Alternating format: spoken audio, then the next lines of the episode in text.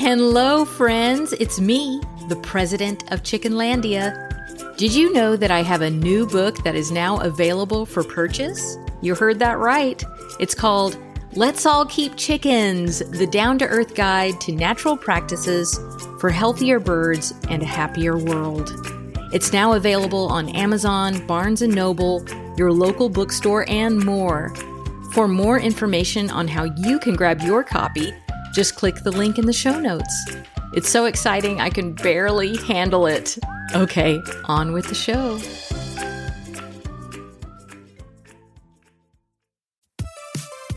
Welcome to Chickenlandia's 100% friendly podcast, Bawk Tawk.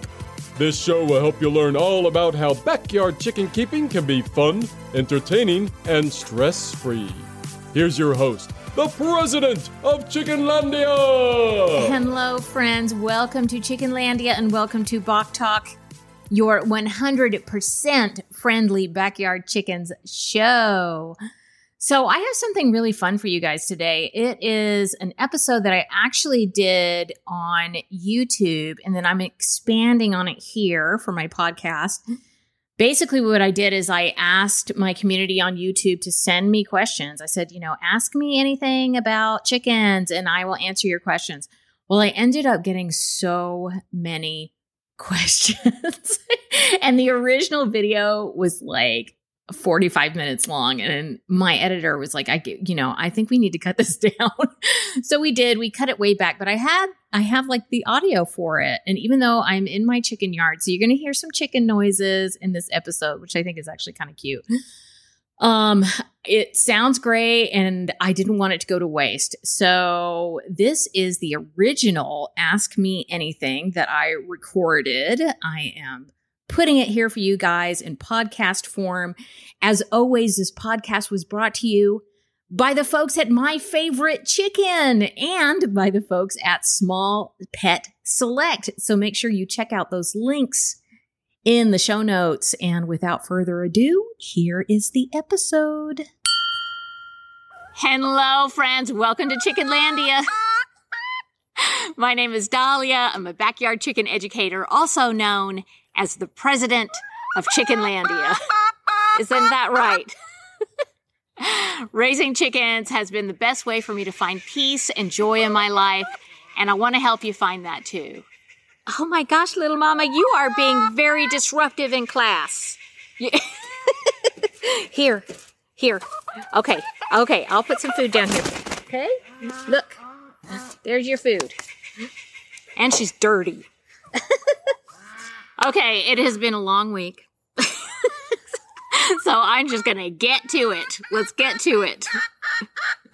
Are you going to be loud this whole time? Do I have to put you back in the other spot? Okay, the first question is from Jamie Hotchkiss 9033. I've always been told that pine chips can cause upper respiratory infection in chickens. Is it okay for me to put pine chips in the coop? What I want to start out with is just using the example of cedar, using cedar shavings in the coop.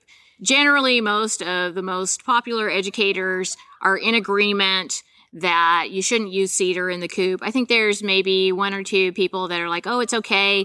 Um, cedar has been used by people for many years. Uh, I know a lot of old time farmers use it. Um, I have uh, personally, I have a friend that uses it in their coop. And the reason that they've made that decision is that, you know, and I can't really speak for them, but in general, this is how it seems that they understand the risk. You know, there's a level of risk and they're dealing with something that they feel is more of a risk that can be solved by using cedar shavings. And that is mites and lice in the coop. Cedar is really good at repelling mites and lice. Okay. So, you know, I have a friend that he was like, look, I, I was just dealing with mites and lice over and over again. I just, I, you know, I felt like I just couldn't deal with it. I've got, he's got hundreds of chickens. It's not like my coop where I've, I've got, you know, 30 something chickens. He's got hundreds of chickens.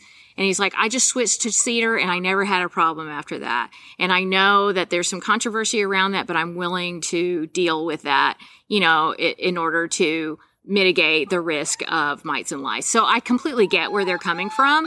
And I'm telling you that example because pine actually has some of the same properties that cedar has that could make it possibly uh, irritating to a chicken's respiratory system. It does seem to be way much less of a risk. And I'll tell you right off the bat, I use pine shavings in my coop. Um, I've never had a problem with it. Now, of course, that's just one example. It's not science. Um, the studies that I have seen that people refer to when they say that they're concerned about pine, I'm not completely convinced by the studies because there are so many different variables involved. The studies that I have seen that people use when they're saying that pine is dangerous for chickens, I'm not completely convinced by them. I'm not saying that they don't have a point. They certainly do because the studies do show some effect on, on workers that are working in places where they're dealing with pine, either like furniture factories or uh, mills where they're cutting pine. Um, but those have s- so many different circumstances than would be in a chicken coop. The other studies I've seen are with other animals other than chickens. There may be a study on chickens and I just haven't seen it. Okay. All that being known, I am very hesitant not to recommend pine because pine is highly accessible. It is really accessible and it's cheap. So you know, for the most part, like I feel comfortable using it. So for me to say, oh, you know, I don't think you should use it because it's bad, like I, that's not my stance on it. I'm just not convinced when the studies that I've seen, there's just so many different variables involved. Like it's just a completely different scenario. There's a big difference between a human being being exposed to uh, all that pine dust that happens in a sawmill than it would be for a chicken in a chicken coop. Okay. Is there possibly some risk? Maybe. I really feel like considering the studies I've seen, considering um, the lifespan of a chicken, considering the availability of pine and just my own personal experience, I'm not going to throw the, the baby out with the bathwater because of that. That being said, you know, everything that I've told you, if you hear this and you're like, well, you know, I still just don't want to risk it. There's so many other things that you can use. You know, you can use chopped straw. Um, you can use aspen shavings, which st- still has some of those same properties that cedar does, but it's way less, um, and it's less than pine. Um, and there's hemp. Um, you know, I don't know. Maybe someone somewhere is saying hemp is bad. I haven't heard that yet. Um, and then of course some people like sand. I'm not a huge fan of sand, but a lot of people like it. It works for them. So, you know, if you're concerned about it, just don't even think twice about it. Like, just switch, switch over, okay, to something else so that you can feel good about going forward with it. Okay. I hope that helps. Uh, but like I said, you know, I use pine and I love my chickens. I love them. okay, let's move on to the next question. This is from at Ricky Nudson. And they said, Hi, Chickenlandia. Hi. My question is, did you ever keep quails in the poultry world? Um, I did have quail. I had button quail when I had a farm store a hundred years ago. I had a farm store in a place called Lynden, Washington, and we had button quail there. I believe the quail uh, belonged to a someone that worked there, um, but we all pitched in and took care of them, and it was so much fun. They laid these little itty tiny eggs, and I absolutely love them. Um, you know, I don't really have a setup for quail. Quail don't live super well with chickens, so I'd have to keep them separate. Um, but you know, one day maybe, maybe Okay, at literally lemons 2340. Are untreated Timothy hay bales safe in the chicken run? Not the coop, but the run. So the short answer is yes. I do believe that it is safe to have Timothy hay bales in the chicken run with the caveat that there could possibly be an elevated risk of a chicken eating too much of the Timothy hay or just not like breaking it apart when they eat it and ending up with an impacted crop. Okay. Now, my feeling about this in general is that if a chicken is getting an impacted crop from eating, uh, you know, roughage like this, they likely have other issues going on because they should be able to process that. And they also shouldn't be gorging on it. Um, if they are gorging on it and they aren't processing it and you're ending up with impacted crops, I would obviously discontinue the Timothy hay bales um, and find another way to insulate the run because that's how that's what I assume that you're using the bales to kind of just add some extra insulation during the winter time or possibly give the chicken something to do during the winter time. Um, so yeah, I would weigh those risks. You know, I think there's probably some people that are like, well, this is what I have. I really need that extra insulation. Um, my chickens are nice and healthy and, and, uh, doing very well otherwise. So this is what I'm going to do. And I think you just have to weigh that and go with your gut on it. All right. At seriously, at seriously, seriously? How involved do your husband and children get with the chickens? Or do they just let you tend to your flock by yourself? Do they share your enthusiasm or steer clear? LOL. So yeah, you know, my oldest, he helps. He helps a lot when I'm out of town because um, I do leave out of town and do seminars and stuff. So when I do that, he helps. Uh, my littlest one likes to help. The first man supports me with everything I do, and he doesn't deal with the chickens day to day. He did build the run, you know, the original run that I had here you know, the, the, the first run that we built here, he built that and he did an excellent job on it. So he does love the chickens, but he just, he admires them from afar. uh, at Tina Murphy 7120, I have five hens that will be 18 weeks old at the end of November. I wonder what is the best way to switch them from grower to layer feed. Um, so you can totally switch them cold turkey. Uh, I've never had a problem with that. Some people say, oh, well, they, they're not eating their layer feed they will not starve. Like they they are going to eat their layer feed, okay? But um, if you have a problem with them just not liking it at first, you can do it gradually. So just give them a you know portion of their grower feed and then start adding in the layer feed and transition them over slowly that way. But if you if you are out of grower feed, just go ahead and switch them over to layer. They should be absolutely fine. At Evie Silky, I love observing my chickens and their relationships to each other. I have some girls that clearly have a BFF, but people tell me I'm imagining things. Do your girls have BFFs? Uh, she means best friend forever. uh, yes, you're not imagining things. Like, yes, like my, my chickens have their little friends. They, they get in little cliques that they hang, hang around with. And that is like totally normal. Everybody that has chickens knows about that that chickens will pair up or they'll get into little groups and that's who they, they will, will generally be around throughout their day. So yes, chickens have BF, VFFs. You're not imagining things. And they have, there's like boyfriend and girlfriend chickens too. Cause like Bubblicious and Charlie, they love to be together all the time. So there you go. At Markle's 980, Mark Lease, at Mark Lease 984, are the chances of two roosters getting along better if they are siblings? Um, yes. Or if they are brooder mates, the chances are better for them to get along as they grow into adults and their hormones start to kick in. That being said, with roosters, you always have a contingency plan. Always. Okay? Because like even Bubble, Bubble Yum and, um, Zorro, they grew up together and they loved each other and then they started fighting a little bit. They got, they got over it, but I had to like really consider, oh my gosh, do I need to rehome one of them? And I, I did end up uh, rehoming Bubble Yum, but that was because I just had too many roosters.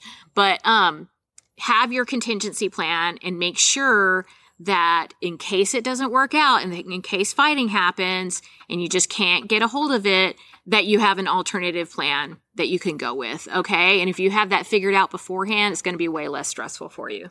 At Erie Love 08, uh, when you bring in a rescue from a place where disease may be present, how do you know when it's time or okay to integrate the chicken into your flock? So, no matter how long I wait, no matter how long I do a, uh, a quarantine, there is no guarantee when you bring another chicken into your flock, especially if you know that there was disease in the other in the other flock that you're bringing this chicken from or chickens from. There's no amount of time that is going to make it a zero risk transaction, okay? You're taking a risk anytime you bring another chicken from another flock into your flock. That's just that's just the way it is, okay? You know, it's important for you to know that so that you can be prepared going into it. I'm not saying don't do it, but you need to understand that there is always going to be a level of risk if you're bringing a chicken in from another flock, especially if that chicken is from a flock where there was disease. And if I were you, if I knew that there was disease, especially if I'm new at chicken keeping, um, you know, I know there's disease in this other flock. I, I wouldn't bring chickens into my flock from that flock. You know, I may do it because I I understand that and I have a lot of resources. Um, and I've been doing this for a long time. But if I if it were 10 years ago, I wouldn't do it. I wouldn't do it because it can it can create a really rough situation for you. Okay? So there it is. okay. Uh, the next question at Urban Chicken Mama. My barred rock Zoe ended up being a Joey, like a kangaroo. uh, my friend adopted him a couple days ago. How long should she wait to integrate her him into her seven girl flock? So generally it is easier. This is generally. Generally it's easier to integrate roosters in with a flock of hens than it would be to integrate hens in with a, a flock of hens, okay? Or a flock of hens and, and roosters. That's because of the flock dynamics. You know, a rooster is going to come into a flock with a different kind of attitude, with a different kind of understanding about where he is in the pecking order than a hen is going to enter a flock. Okay. Um, so a lot of times that integration pro- process that we always talk about in Chickenlandia will be less that the, the, the time that you need to do that, that integration it will take less time than it would if you were doing hens to hens. Okay. That being said, it depends on the personality of the rooster that you're integrating into your flock. It certainly depends on whether or not there's already an established rooster in that flock. Like that, there can be fighting that happens. That's, you need to have a plan B in case it doesn't work when you're trying to integrate a, a rooster into a flock that already has a rooster. Um, and then it also depends on the personality of your flock, okay? Because every flock has its own kind of personality. The other thing that matters is the size of the rooster. So if you've got this little itty bitty boy, you know, he's tough. He is tough. He's got a big heart, okay? But he's a tiny little rooster. If you are integrating him into a flock of big hens, they're probably going to beat him up, okay? If you just throw him in there. You need to do a slow integration process with him. I would just tell your friend to, you know, keep an eye on them and when she feels like, you know what, I think they would be okay if I put them together, you know, I mean, it's possible that she will have to put them away again if there's some fighting or whatever. But it could also be possible that he just integrates really well with the flock and they accept him. So I would tell her to try and just, uh, this is one of those situations where you, you listen to your intuition, and you follow your heart and you go with that. Okay. Okay. At Ian Sawyer 9812. Um, realistically, what is a good number of chickens to start with for a first time chicken owner? So, what I usually recommend is one chicken per household member with a minimum of four chickens if you can have four chickens wherever you live if that's within the law okay because some places they're like you can only have two chickens or you can only have three chickens if you can have four chickens, that would be the minimum that I would say to start out with. And the reason for that is, you know, if you start out with two chickens and you, you know, even if they're like baby chicks or whatever, and you lose one, then you're going to have one lonely baby chick or one lonely chicken. And you're going to have to fix that really quickly. Like you're going, cause they can de- get depressed. They're flock animals. They need other members of their flock in order to feel secure. So you're going to have to get, you know, find a baby chick that's around the same age or find uh, another chicken. And then you have to do, if it's an adult chicken, you have to do an integration process that can be stressful for new, new time chicken keepers. Okay. And then, you know, you could do, you could have three chickens. You could end up with an issue where you only have two. And so I just, I just really feel like four is a good place to start. Okay. Just for the flock dynamics and everything, start out with four. That is my recommendation. At Simply Planimals and more. At, I don't know if I'm saying that. At Simply PL Animals and more. Okay. Uh, how do I train my new chicks to go into the coop? Okay, so if you have baby chicks and you raise them in a brooder and you take them out into the chicken yard and at night instead of going into the coop, they're all like huddled underneath the coop or next to the coop and they're like sleeping on the floor. It's because they just, they don't have mama hen to tell them where to go. Okay. So you're being their mama hen. So it's possible that you will have to pick them up and physically put them in the coop. You know, preferably you put them on the roost so that they start to learn where to go. Okay. And there's no problem. There's no problem with doing that. They're going to figure it out very quickly. It's just that when they don't have mama to show them where to go, sometimes that instinct isn't, uh, as natural to them. Uh, for other chickens, they'll just go into the coop, but a lot of baby chicks need some help with that. So I wouldn't worry about it. Just, just pick them up, put them on the roost. They're going to get it. I promise. I promise they're going to get it. Okay. At Happy Air Homestead. When I first started bringing home my chicklins, my chicken children, they put in parentheses. Uh, the starter coop's roost was literally on the floor. While I am upgrading currently, is sleeping on clean bedding really as detrimental as people make it out to be as opposed to roosting?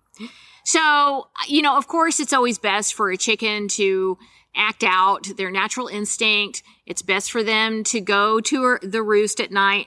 You know, I just mentioned that baby chicks sometimes won't do that. Young chickens sometimes won't do that. They'll sleep on the floor. That's not a big deal. Like they're, they're in the middle. They're kind of learning. And if you're in a transition and you're building a coop for them and they're having to sleep on shavings for a little while, I would not worry about that at all. First of all, you know, they're in a transition you're b- building a coop and making roosts. So it's, it's a temporary thing. And second of all, it's like they're not in a factory farm. You know, you know, if someone's going to come after you and say that is detrimental, it's like, uh, come on, come on. It's not that big of a deal. Like, this is temporary. You're doing great. Keep going for it. Keep being a good chicken parent. Okay, at Maisie the blind hen what is your number one favorite chicken breed of all time? What's the name of your favorite chicken that you have? And can we see them? And why are they your favorite? uh, I don't have a favorite chicken. I tell my chickens I love you all equally. Isn't that right, little mama? I love her. no, I, I, I do have some that I'm a little bit more close with. Right now, I'm really close to my special needs chicken. Uh, her name is Flo, although my my ten year old has started calling her Vecna for whatever reason, like from Stranger Things. Um, so I'm getting really, really attached to Flo because I'm spending so much time with her every day. So you know, I mean, I do get close with some of them, but when they when I lose them, it's always hard. You know. Um, as far as my favorite chicken breed, I think um, Old English game, game bantams. So I have three little old English game bantams, Itty Bitty and Boop. And they are definitely, I just love them. They're just so cute and they're little and they're funny. They're talkative. So I really, and they're very hardy. And um, I love that about them. Old English game bantams. Love them. Okay, uh, at Janie Welch 9983, my flock has blackhead disease. Is it carried through the egg if I incubate them myself? P.S. I love you. I love you too. um, it is. It's not transmitted vertically, so uh, it's not. It won't. Wouldn't be transmitted to the egg. That being said, they can catch it at when they're pretty young.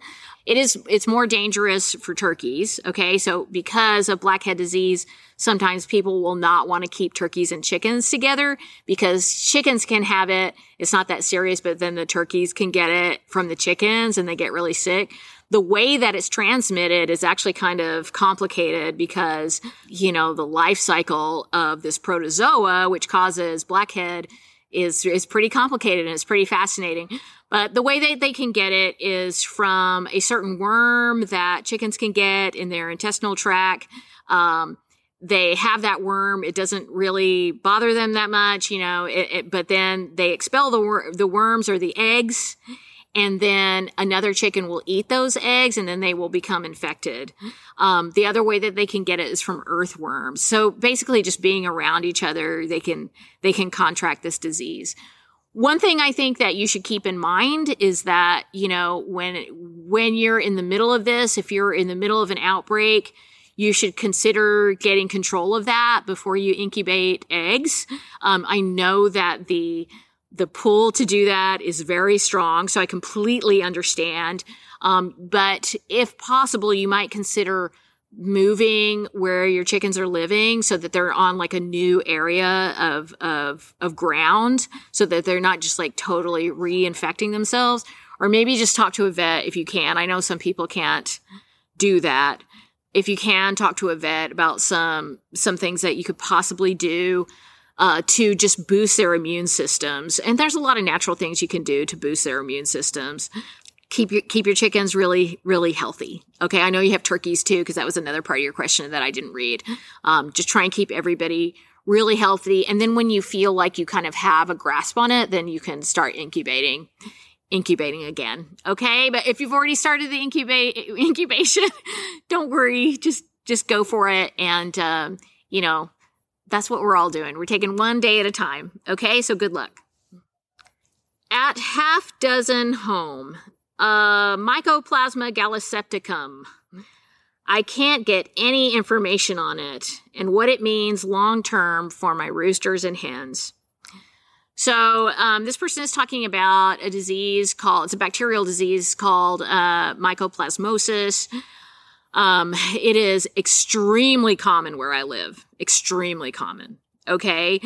Um, like I said, it's a bacterial disease. It can be treated with uh, antibiotics. Like usually, if you can get a hold of some good antibiotics from a vet, um, a lot of times it, can be survivable for most chickens. Sometimes chickens don't survive. Um, and then some chickens, they don't have any symptoms at all. They're just carriers. Okay. Other chickens, they might have mild symptoms that can be solved with just some rest and relaxation. I'll leave a link to the uh, rest protocol video that I have. It's R E S T. That's just a way to take care of chickens when they're sick. And then I also have a um, a podcast that I did where I talk about a protocol for respiratory illness for chickens or respiratory problems for chickens. And I will link that as well the, these are just supportive care ideas for chickens that have respiratory issues going on. So the thing about Mycoplasma gallisepticum is that it is, you know, once it is in a flock, it is very likely that your flock is going to be carriers, like for the remainder of their lives. Okay. That being said, it is not a death sentence for your whole flock. Okay. You you know, you just need to take really good care of your chickens, do some immune boosting things for them. Um, I, I, will tell you that I think it's a possibility that that's what Philippe had. Okay. And if you know, Philippe was my little rooster. I had him for ages. He was chronically ill. So, um, I mean, he did have some bad complications. Like he had this growth basically in his head. But I think originally he probably had some kind of bacterial thing going on. Okay. And he needed antibiotics a lot. Um, I had another chicken named Tupi that also would occasionally get, you know, she would start sneezing. She would have these respiratory issues and I would treat her accordingly, you know, usually home- homeopathically for Tupi. Um, she didn't need home, uh, antibiotics, but eventually she passed away. Okay.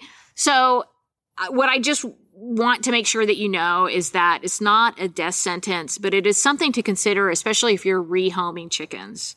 Okay, you need to disclose what's going on um, and let people know the possible risk that they could be inheriting if they're taking chickens from your flock. Okay, the symptoms of mycoplasma would be like you know watery eyes, discharge coming from the nares swelling in the in the sin- sinus passages, swell you know swelling in the face, uh, sneezing. Just that generally you can tell the chicken doesn't feel great, and sometimes you'll see those symptoms and the chicken is acting normal, um, but that doesn't mean that they're they don't have something going on. They're just they're just handling it really well. So that's what you can look for. If you can't get a hold of antibiotics, you can do oregano oil at a super duper duper low dose like one drop really well mixed in with a gallon of water. I know a lot of people do that. That can be kind of like a natural antibiotic. Also, colloidal silver is a natural antibiotic. Um, there are some oregano supplements that are on the market that you can use with your chickens that are made specifically for chickens. So that might be an option for you. Um, but, you know, this is one of those things where it's just like you take it one day at a time. You treat chickens when they get sick, just like you would a member of your family. And you take into consideration and you take it into consideration if you're rehoming your chickens. Okay. Okay. At Sarah Mc, McCagu, McCag. I'm sorry. 3281. I'm probably saying that totally wrong. McCog. Um, are there ever times for you when chicken keeping becomes more stressful than enjoyable? Or times that you feel overwhelmed by it? If so, what do you do in those moments? So I was just talking about this very recently because as you guys know, I had a situation where I had some chickens pass away very unexpectedly and it, it, was tough. And then I thought that my chickens were being, you know, that they had been poisoned possibly by a mushroom in the yard um, you know, maybe they had some kind of disease. I still don't know exactly what happened. Um, I'm I still have Flo, and she's doing really well. I still have Charlie; she's doing really well. Um, but I don't know what happened. And when it was happening, it was really stressful. And I even talked about this question because I had seen this question before I shot that video. Sometimes it's really hard, and sometimes I think about giving up. But you know, every time I have that thought, I look out into my chicken yard and I see my chickens pecking and scratching and I, I feel that, that peace inside. And I know that these are chickens that are not languishing in a factory farm. And I also know that it's so good for me to have them, even in the hard times. It is so good for me to have them and to be out here and have that opportunity to connect with nature. So I'm sure, like, if if I asked them, they would say, "Oh, I, would rather be in Chickenlandia, you know, than anywhere else." so I'm I'm happy to have them, and uh, those times when I want to give up are fleeting, and uh, I'm very grateful for what I have. Oh my gosh, guys. Uh, I, I did not even get to all the questions. There are so many questions, but I've been talking for a long time and I can't make this video too long. I do want to let you know, you know, it's like I, I get questions every single day. I get so many questions and I, there's no way that I can answer them all. I just can't. Like if I spent all my time answering everyone's questions about their flock, that would be all I would do. I would have no way of offering this kind of free content for you, which I absolutely love to do. One thing I do have is I have a course. I have an online course. It is called Backyard Chickens 101, a chicken course for everyone. Uh, one of the great things about this course is that you get direct access to me. So if you have a question, you can ask me within the course and I get to those very quickly. I, I really prioritize the, my course students and I get to those really quickly. And, and that's how people have been able to get direct access to me. Aside from that, you also learn how to easily decide how many chickens you can keep in a, in a space, in the space that you have. You also learn how to keep baby chicks healthy naturally. You will learn how to have a user friendly coop that your chickens love, that you and your chickens love. You learn how to keep your chickens safe from wildlife. And you also learn how to have healthy chickens without use, having to use a whole bunch of medications, you know, and treating them preemptively and all this stuff. I talk a lot about things you can do to just like boost your overall, the overall immunity of your flock. So it's really useful in that regard. The best thing is it's 100% friendly backyard chickens education and entertainment. And I know you're going to love it. Friends, thank you so much for joining me today for this special episode. Thank you to my moderator and co producer, Kelsey Paulus, also known as the Chickenlandia Presidential Advisor. Thank you to Talking to Crows for editing this episode and to Double M Ranch for their wonderful podcast art. If you enjoyed this podcast, remember to rate and review it. That helps me so much. But the main thing that I want you to remember above everything else is that you are always welcome in Chickenlandia. Bye. Dalia Monterosso, also known as the president of Chickenlandia, is a backyard chicken educator in Northwest Washington. To submit your question to Bawk Tawk, visit welcometochickenlandia.com. We'll see you next time. Bye.